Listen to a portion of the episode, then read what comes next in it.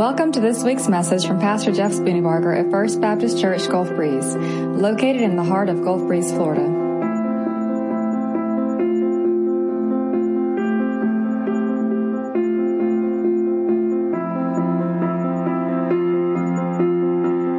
Open your Bibles to Psalm chapter 70. Psalm 70, eh, 70, 70, verse 5. So I find it marvelously comforting, I, I guess in, in, my own preacher sort of way, that uh, I wrestled with, with this message for two weeks. It was supposed to be last week's message, but I could not get it, um, I, I could not find the clarity that I was looking for. And I didn't want to say what the scripture didn't say or what I wasn't absolutely convinced the scripture was teaching. And so, literally, at the last moment, I flip flopped. And what was supposed to be today was last week. That gave me an extra week to, to work through this. And what was, what was strangely comforting is that the, the spark or the, um, the fodder for today's message was, came from a, from a sermon preached for the first time in 1871, which is 148 years ago. But even cooler than that, October 29th, 1871. Charles Haddon Spurgeon preached a message called Pleading with God in Prayer. And, and the message was, was impacting. It was, it was solid. And so God used that to start to, to redirect some of my thinking. And what I, what I come to, to do today, what, what, where I came to is this that um, we sometimes want to say, we want God to say one thing, but we, we really don't need to make him say anything. We just need to listen to what he says. Does that make sense? And so we got to stop trying to, to maneuver to, to get God to, to be what we like him to be, and we just need to let him be who he is. And so Psalm 70, verse 5 is where he kicks this thing off, and I'm going to start as well, and then I'm going to deviate just a little bit into my own thing, but uh, before I get into the message, I want to say thank you for praying for Art Party. That was last night. Um, we brought the box last Thursday. We set it all up, or partially set it up. We had to go back on Friday and Saturday to finish it. But um, God confirmed when we first got there that it was the right thing to do. He confirmed it because we carried this big black box in. There were three giant eight foot boxes, if you saw them over here. We, we had to actually cut them in half to get them through the doors. So we, we carried them in in pieces, put them back together, and the last thing that we brought in was the cross. And we set the cross next to it. And one of the girls that was working there, who also had a booth, she came up as we were leaving, and she said, Oh, I'm so glad you brought a cross. And then she went on to say that she really was hoping and wanting to get closer to God, that she strayed and that she was was, uh, was, was so encouraged because the cross had come and reminded her. And we spent the next 30 minutes just talking about Jesus and her, her relationship and how, how, how he pursues her. And it was, it was the most beautiful expression of God's confirmation that you, the place we need to be the most is the place where the church is least likely to be. Can I say that again? The place we need to be the most is the place the church is least likely to be. And I say that to say there are a lot of places the church is least likely to be, but Jesus is already there. He is already at work. And if I could, if I could put this in human terms, it's almost as, as if Jesus is walking down the street going, Will any of my people come and help me out here? Will any of my people come and be Jesus with skin on? Because the thing that makes the gospel make sense in so many circumstances is when another human being has been radically changed by that gospel, when there's been a transformation, and they can say, I can testify to what God has done because He's done it in me. And so last night was a, uh, was a God ordained time. We have no idea the eternal impact. And I'm not even going to guess. I'm just going to say that I know that God was at work. I know that some people went through and it, it probably meant nothing to them. Other people, I'm very confident, went through and there was conviction of the Holy Spirit and God has implanted his mark upon them. And at some point, he's going to send you or me or somebody else to come and make the message clear. So thank you for your faithfulness in that. Thank you for your obedience. Uh, it truly was uh, a blessing.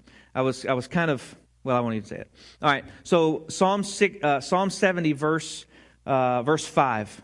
The scripture says, Yet I am poor and needy. Come quickly to me, O God. You are my help and my deliverer. O Lord, do not delay.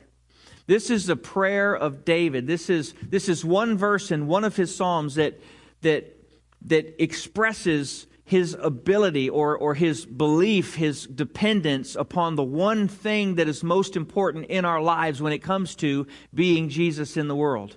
And that is that Jesus essentially said, not in these terms, but in my terms that are, are reflected in the scripture.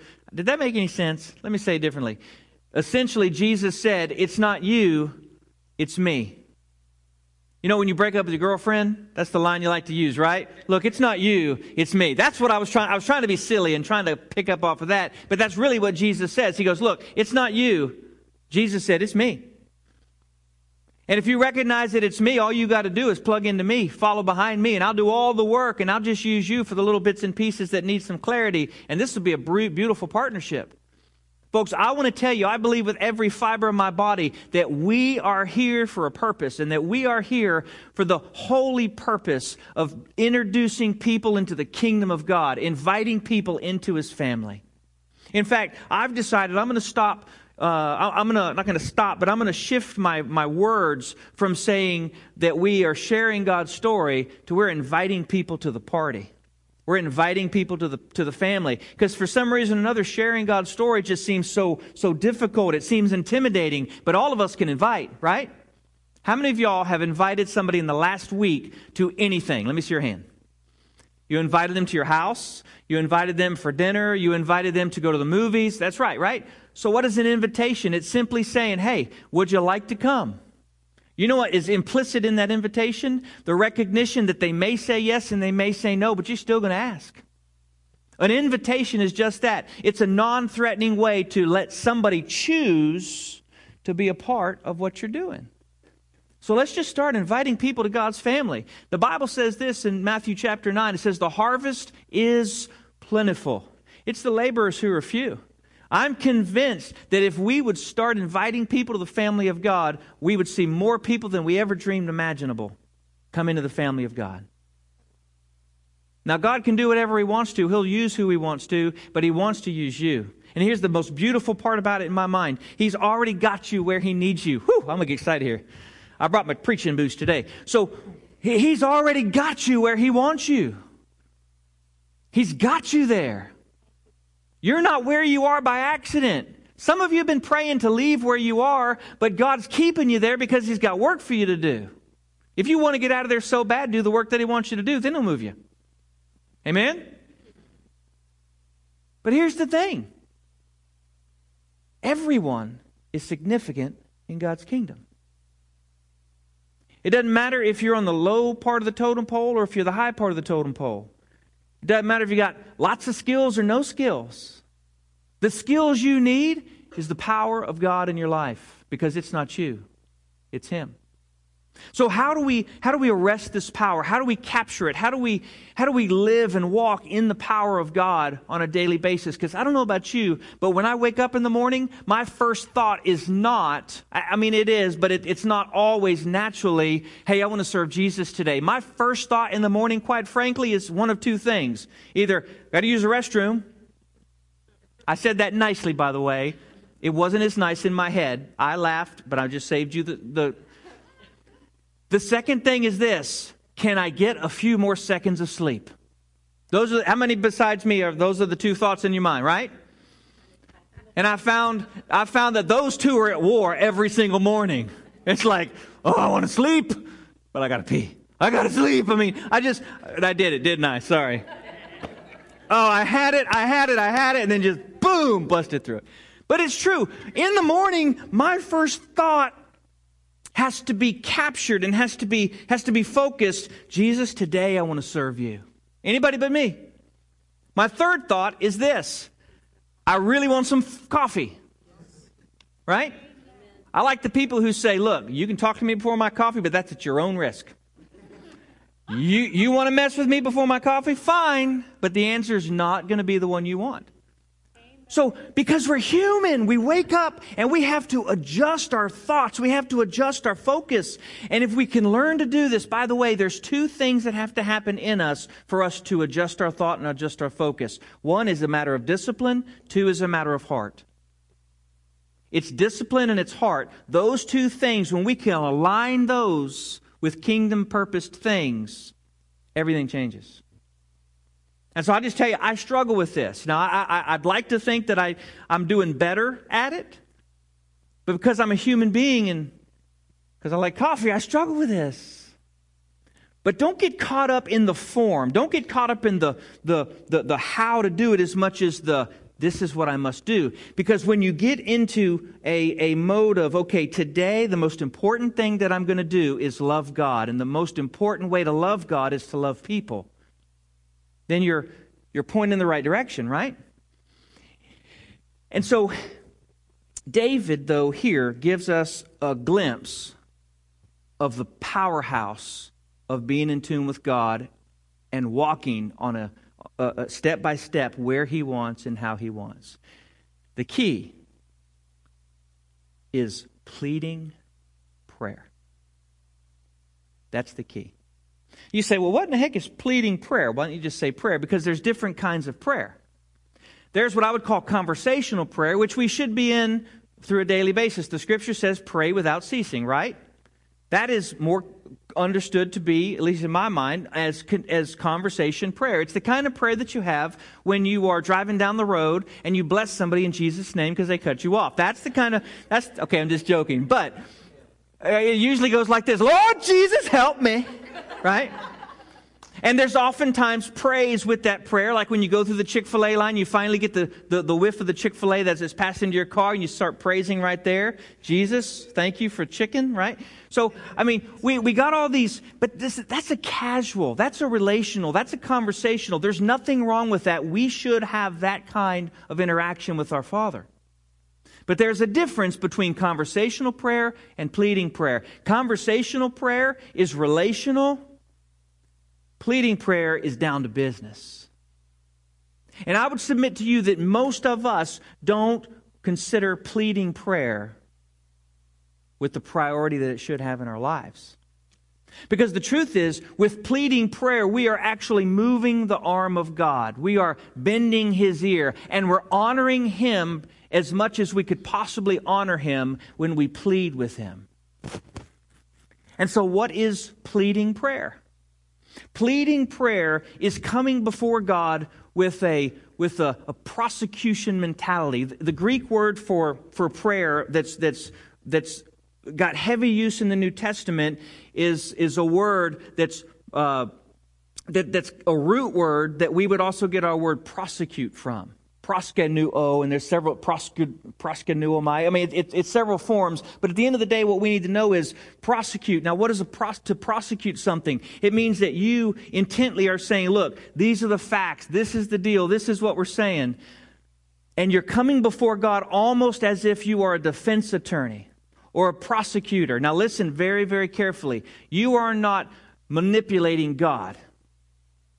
You are not getting God to do something that He doesn't want to do, but because you have a good enough case. No, it's not like that at all. You're actually honoring God the most because you are coming to Him with the thing that is on His heart, the thing He's passionate about, the thing that He wants more than you want, and you're simply aligning yourself with Him through this, this, this pleading your case to God. Does that make sense? Now, I used to reject this uh, years ago because of this very case, because I used to hear people say, You just stand before God, you just tell Him, God, you said. And I go, Whoa, whoa, that's a wrong attitude. Let me tell you, if you get a cocky attitude with God, He'll sit you down. God doesn't do that. But you don't have to have a cocky attitude or a prideful heart to plead with God. In fact, it's quite the opposite, because you start pleading prayer the way a wrestler in the Greco Roman world would begin a wrestling match. They would not go in like the WWE do.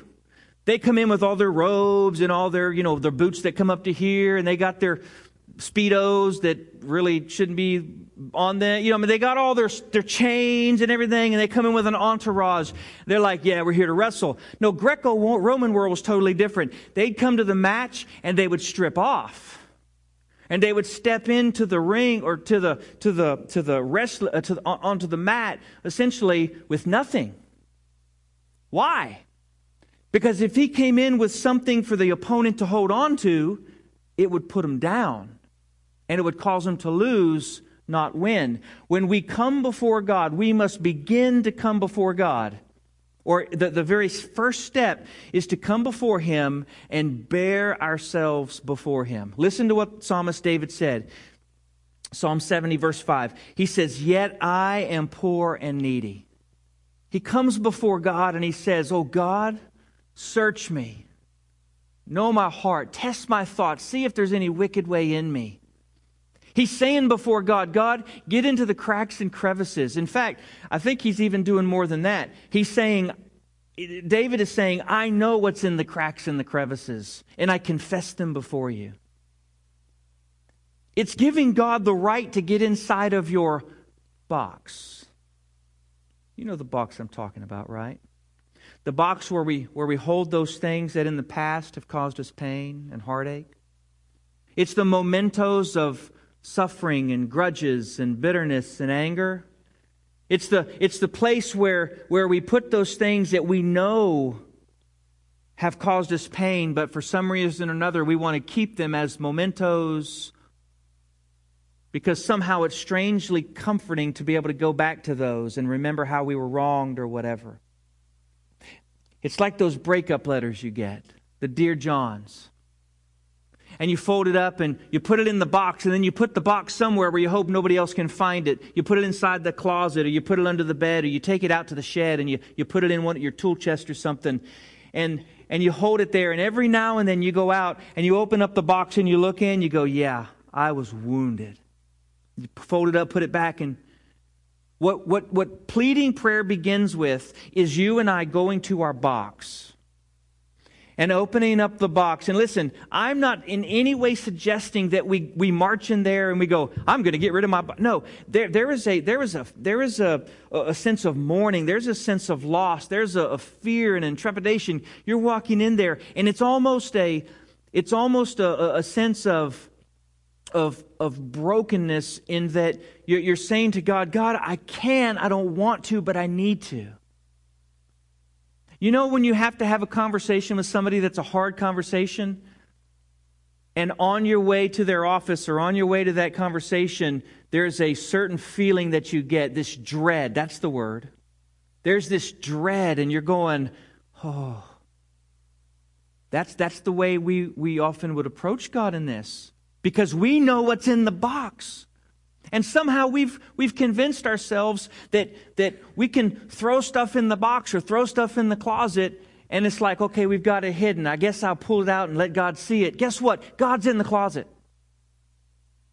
He's already there. He's already gone through your box. He's already read your diary. He knows all these things. So why would we be afraid to say, God, I am struggling with this relationship. God, I am struggling with this bitterness. God, I'm struggling with this sin. God, I'm struggling with this feeling of inadequacy or fear or brokenness. God, I'm struggling with, with, my, with, with my temper. I'm struggling. Why would we think that God doesn't know that already? And why would we be afraid if He is a father? I tell you why. Because too many in this room has, have had fathers that you could not say that to. And you're, you're, you're equating what your daddy did with you to what God the Father will do with you. Now look, I know that this is I just stepped into a I just stepped into a to a room here. I I'm so grateful because I had a father who was a good father. I didn't have to get over that hurdle. I mean, we had hurdles, but for the most part, I, have always had a father who was loving and, and kind, and he was present, and he was a provider. So, so my view of God the Father was, was, was whole. In fact, I, I was in college when I realized my dad really couldn't do anything, everything. No joke. I used to think, oh, my dad can do that. But I know in this room there are, there are people who your father just didn't do a good job at being a father. And because of that, you're holding that against God. Not holding that against God, but you're afraid that God will treat you the same way. See, this is where knowing the Scripture changes everything. Because you can go to the Scripture and you can read about the character of our Father. You can see that He is not just holy, but He's kind. Re- uh, this, this week I was reminded of, of the Hebrew word hesed, H E S E D, that's the transliteration of the Hebrew, uh, of his hesed word, uh, hesed love. So, so this is a word that describes the kind of love that had no English word. So actually, a Bible translator had to make up a word to describe the, the meaning of this Hebrew word. And the best word that he could come up with is this loving kindness. I want you to think about that. The loving kindness of our Father. What do you think of when you hear loving kindness? I, I, I think of a, I, I think of a father who, who is gentle and who's patient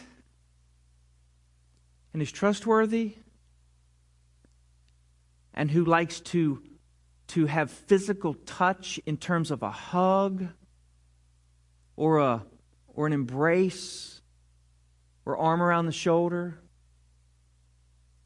I, I, I think of someone who, who you can come in and say, I totally messed up. And he goes, You know what? I, I know.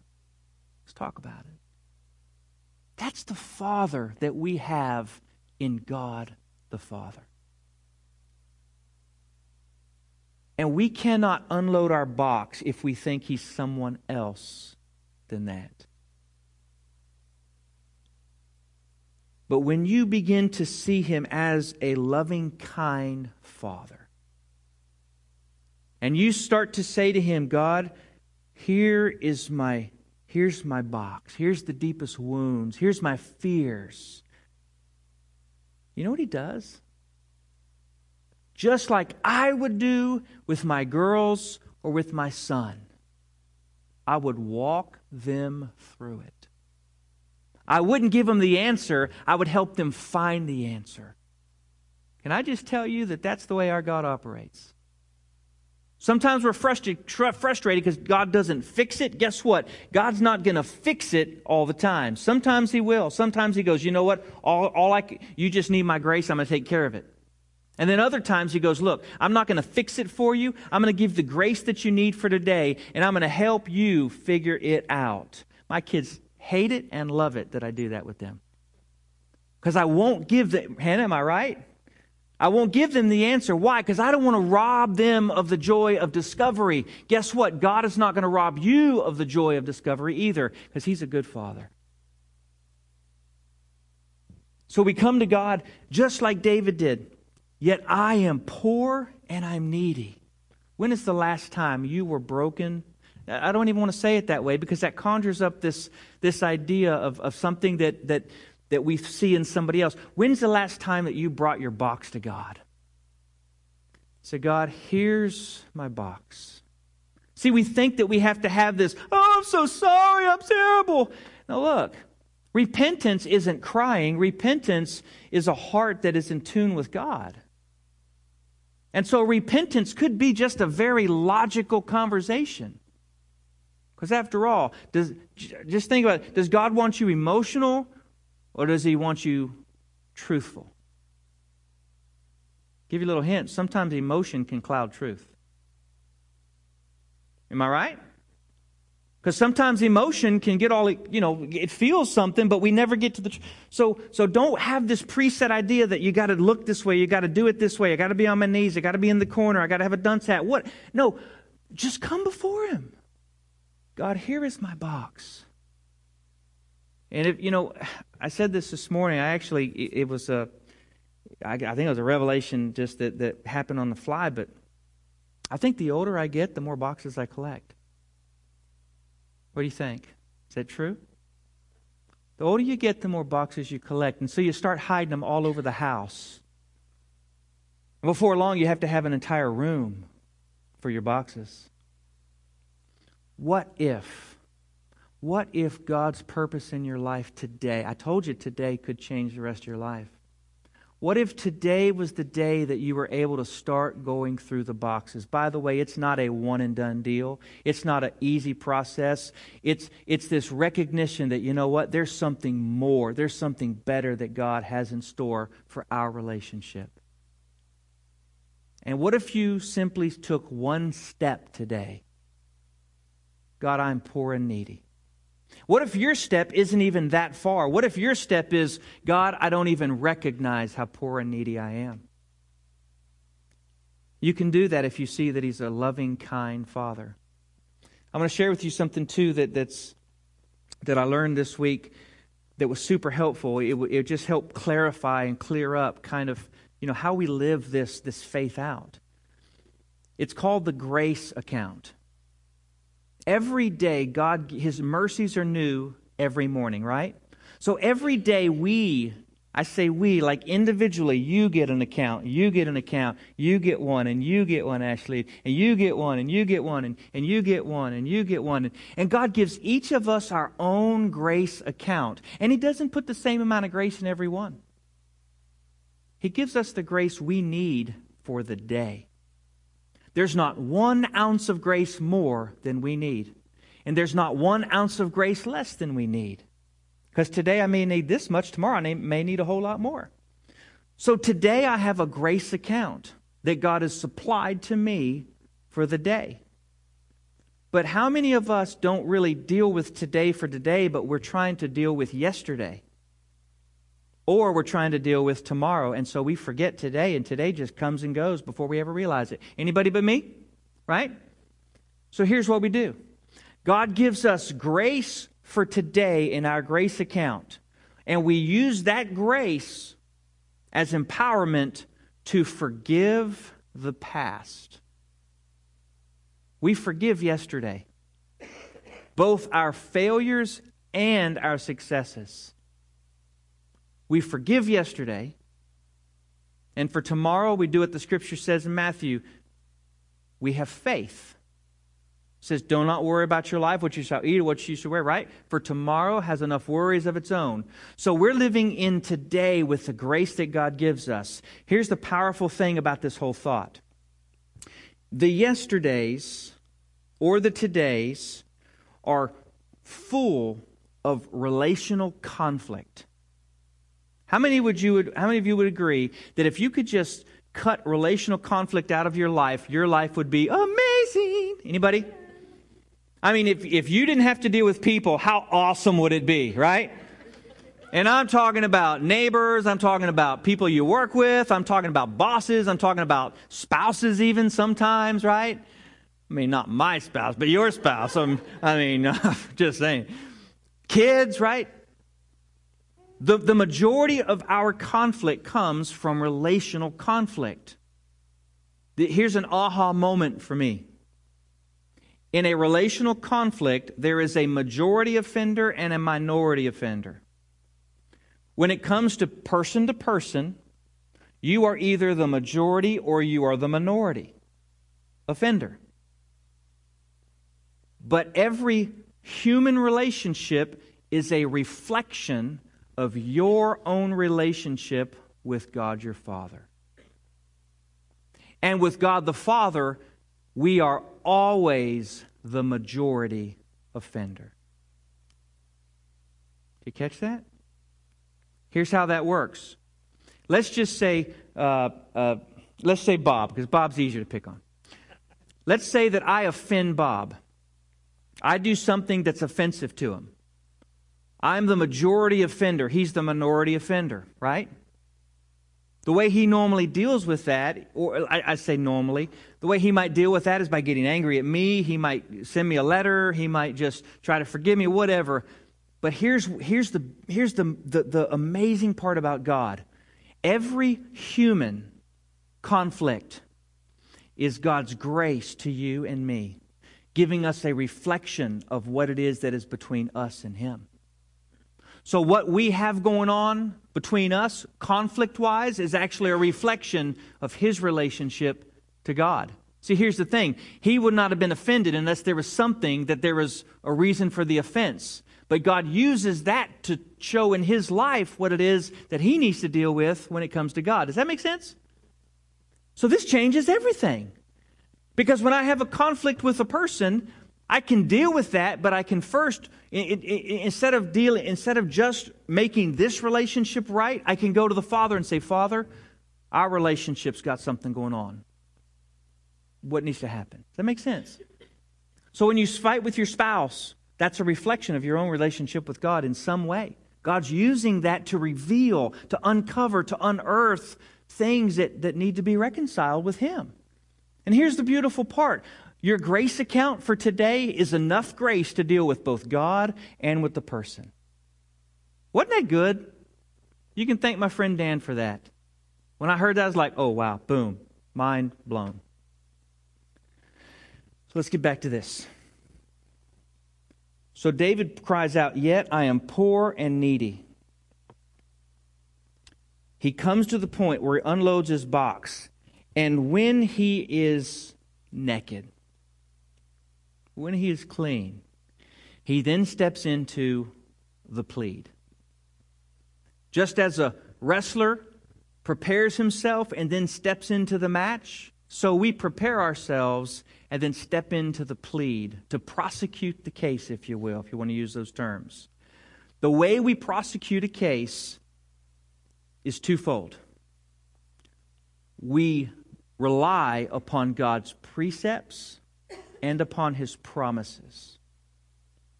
And we prosecute the case not by own, our own wisdom or our own understanding, but we prosecute the case based on what the judge has already said. Happens every day in our courtrooms. In a courtroom, the evidence is given, but here's what the judges or here's what the, the attorneys are looking for they're looking for precedent, right? They're looking for what the law says, not just precedent by what other courts have decided, but precedent and, okay, what does the law say? And if you stand before a judge, all the judge cares about is what does the law say, right? He can't he cannot go, you know, I, I know you've offended the law, but I feel sorry for you. Now he, he might have some liber, some leeway in the in the in the sentencing, but at the end of the day, he cannot just say guilty or not guilty based on how he feels. Why? Because there's a there's a law, right? So when we come before God, we present the case based on his precepts and his promises. You follow me? So, what's a precept and what's a promise? A precept is a truth about God that he's made clear in his word. Be very careful here. Because you should not claim, we should not claim a precept or a promise from God unless it really is a precept or a promise. Because the one thing that ticks me off more than anything else almost more than anything else, is when somebody comes up and says, But you promised this. No, I didn't. Was that a little strong? I think so. How do you like it when people come in, they say, You promised such and such, and you go, I didn't promise that at all? Why is that an offense? Because it's an attack on your own integrity. Because it's basically calling you a liar. You're not doing what you said you would do. But now if somebody comes in and says, here's what you promised. Oh, well, I'm going to be faithful. I'm going to, I have integrity, so I want to do what I said I'm going to do, unless it relates to exercise things that my daughter wants to do. Then it's a, then it's a different situation. Uh, for those of you don't know, my daughter likes to exercise, but she doesn't exercise like humans do. She's like uh, some I'm trying to think of uh, Armstrong. She's like, not Neil Armstrong. Who's the Armstrong that rode the bike? She's like, hey, you want to go biking? Sure, but can we do it Jeffrey style, not Neil Armstrong or Lance Armstrong style? She's like, but we're only going for two hours, 27 miles. Do you want your father to be dead? That's what's going to happen. You ever ridden a bike for 27 miles? Ain't pretty. Just saying. So when we come to God and we say, God, I'm laying out this case based on your precepts. We're not telling God something he doesn't know. We're actually simply demonstrating our belief in our faith in our trust in who he said he is. See, there's a difference in mentality there. We're not, we're not, we're not presenting the case because we're, we're trying to get God in a corner to make him do something. We're presenting the case because as a, from a relationship perspective, we're saying, I believe you. I believe what you say. I trust you. And the more we, we, we plead the case, the more God, I think, says, Yeah, I think you're actually getting it. So a precept is a truth about God. It could be uh, His holiness, His kindness, His, His discipline, His goodness, His faithfulness, His omniscience, His, uh, His, His power, all of these things. And we, we plead back to God using the precepts in His Word, but then we also have the promises. Now, promises are different. A precept is a declaration of who God is, a promise is a guarantee of what He will do. He promised He'll never destroy the earth again by flood. How do we know that? Because we have a rainbow, right? So we can come before God. God, you promised, and I trust your promise. Now, I don't want to belabor the point. I feel like that's still a little bit squishy, but but just take it for this. When we come before God, we, we are clean, we are holy, we are right because we confess our sin. The Bible says in 1 John, if we confess our sin, He's faithful, He's just, He'll forgive us and cleanse us from all unrighteousness. We move into pleading and we, we, we begin to present our case based on His precepts and based on His promises. And as we plead our case, what's actually happening is our hearts are becoming one or getting in line with His. Why does God want us to plead the case? Because He wants us to be as passionate about the things that He's passionate about as He is. I'll never, ever forget when this was most clear to me. A couple years ago, we were in Guatemala. There's a little 12 year old boy, and he couldn't, he, he couldn't see. And I saw the struggle, and I saw the pain, and I saw the, the, the, the difficulty. And so we, we, his mother had brought him, and she said he, he can't see. And I remember as I prayed for him, the prayers were, were begging God, whatever you have to do, whatever, heal this boy's sight. And I remember praying a prayer that, that as you know, you ever, you ever, as you're saying something, you're going, I'm not sure I want to say that. You ever know what I'm talking about? I was praying, and as I was praying, again, I'm not saying this is the right way to do it. I'm just saying this is what came out.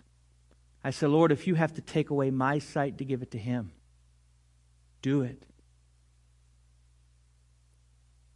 There was such a burden. I just couldn't sleep. I just couldn't move knowing what he was going through. That is pleading with God.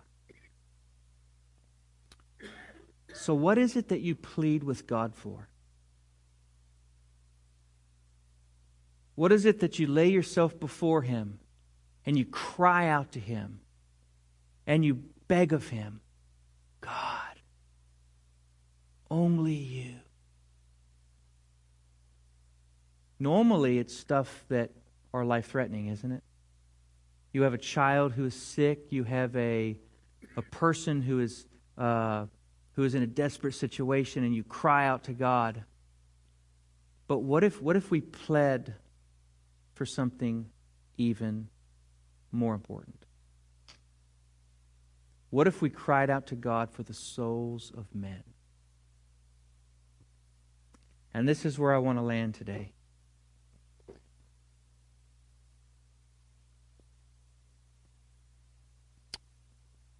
What if we began to plead with God that people in our circle of influence, in our life, would be saved? What if we grabbed a hold of God and said, God, I'm prosecuting this case. I am, I am saying to you, God, there's nothing I want more because I know there's nothing you want more than for this person to be a part of the family. What if we started praying specifically for people that way? Do you think it would make any difference?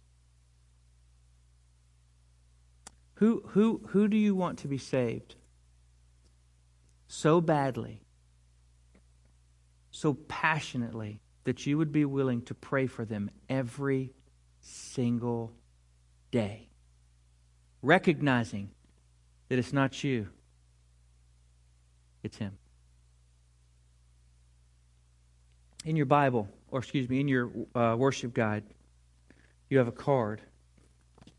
It says, Take the challenge, 321.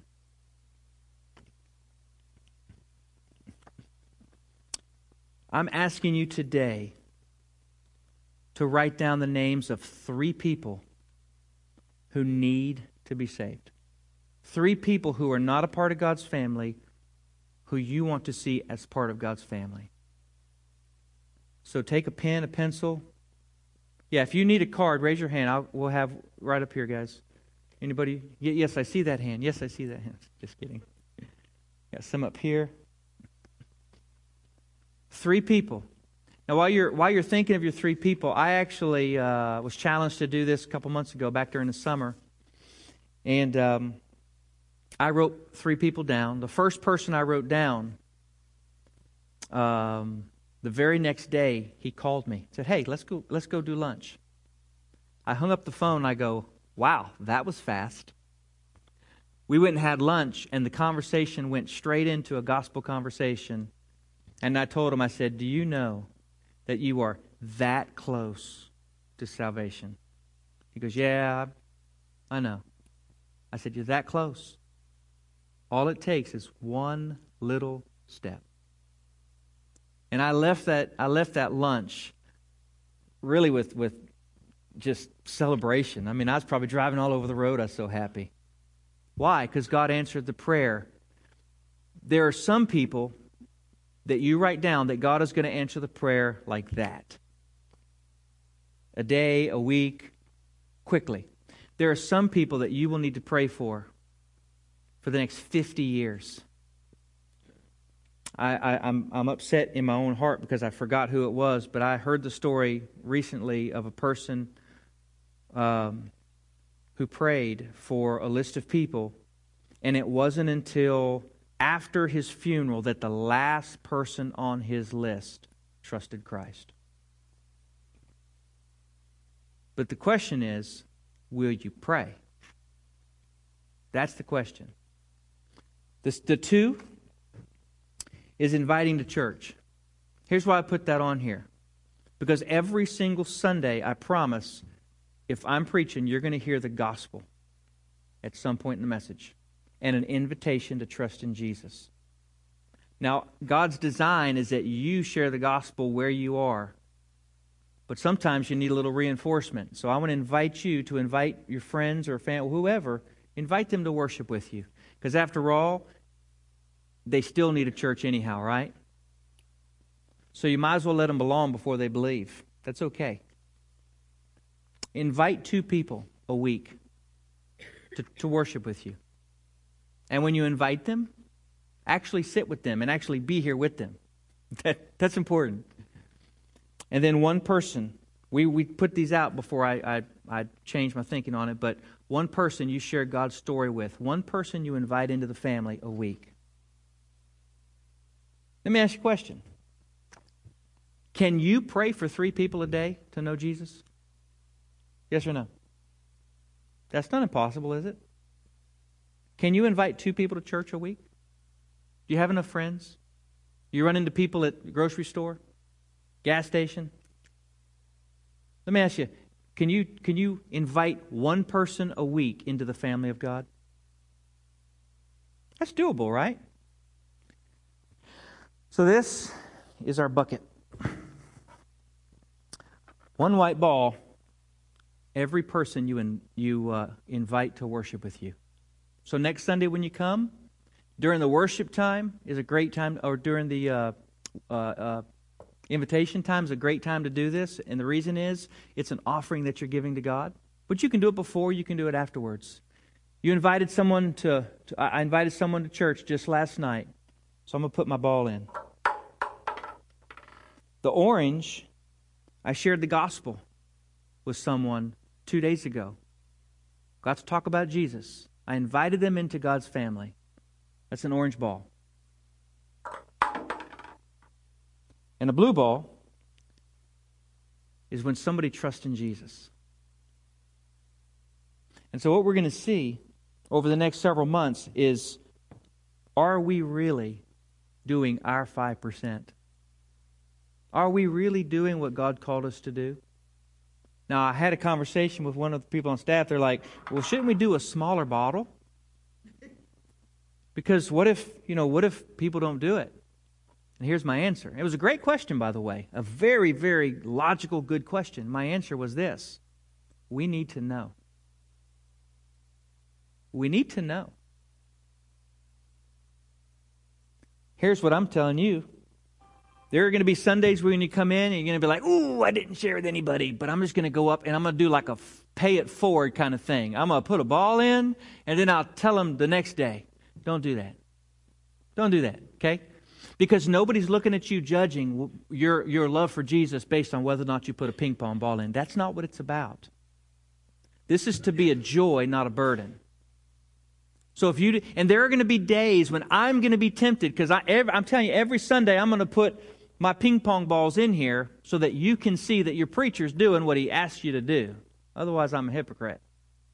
But there are going to be days when I come in and I'm going to be like, uh oh, I didn't do that. But I'm not going to lie to you. I'm going to tell you, this week I failed. That's really kind of strong. Maybe, maybe something was going on and I was isolated on an island all week long. Right? Do you get my point? Let's not fake it. Let's just be honest about it. I'm hoping that we will get excited about seeing this thing filled up. And I'm hoping that we'll have a bunch of whites, a bunch of oranges, but I hope that this is the one we have to refill. Because that's what pleases the heart of God. This morning, I hope that you've taken the Word of God and you've let it shape your heart. I hope that today something that, that was said will be convicting and impactful. But I hope that today you didn't just get an information dump. I hope today you've, you felt the urgency and the burden. I, I, I didn't finish the psalm because of time, but, but the end of that, that verse 5, it says, Do not delay. You know, this week I was pleading with God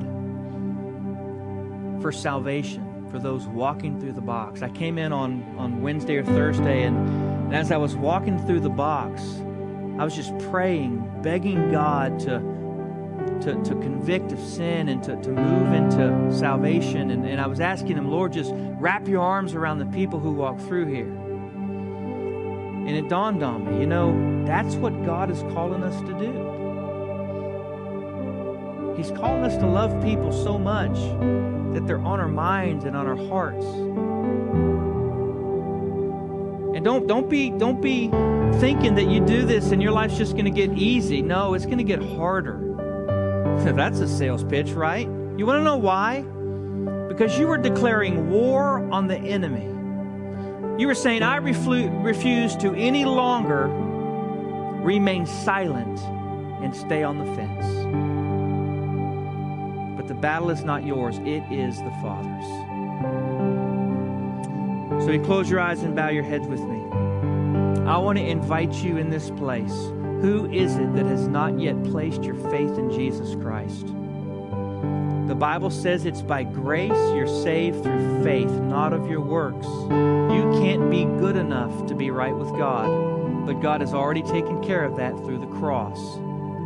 When Jesus died, He died so that the weight and the burden and the guilt of your sin was taken on by Him. He was the substitute for your punishment, and the punishment that brought us peace gave Him death. But praise be to God, on the third day, Jesus Christ busted out of the grave because hell has no victory and death has no sting. And when Jesus came out of the grave, he declared once and for all, I am the King of kings and I am the Lord of lords. I've come that you might have life and might have it most abundantly. Who is it in this place who needs to trust Jesus Christ today? In a moment as we stand and sing, I want to invite you either to come and ask me to pray with you or give your life to Him right where you are. But if you trust Jesus today, you need to let somebody know before you leave. Let us celebrate with you. This morning, does this need to be your church home? Do you need to make that official? This morning, do you need to trust Him in baptism, the next step of obedience? Will you stand with me? Father, thank you for this day. God, I pray that your presence would be so powerful and so obvious. Lord, move us. Lord, maybe somebody has already shared the gospel this week. Would you move them to the front to put a ball inside of the, the bottle? Maybe somebody's made some invites. Move them today too. Lord, I just pray that you'd have your way Jesus'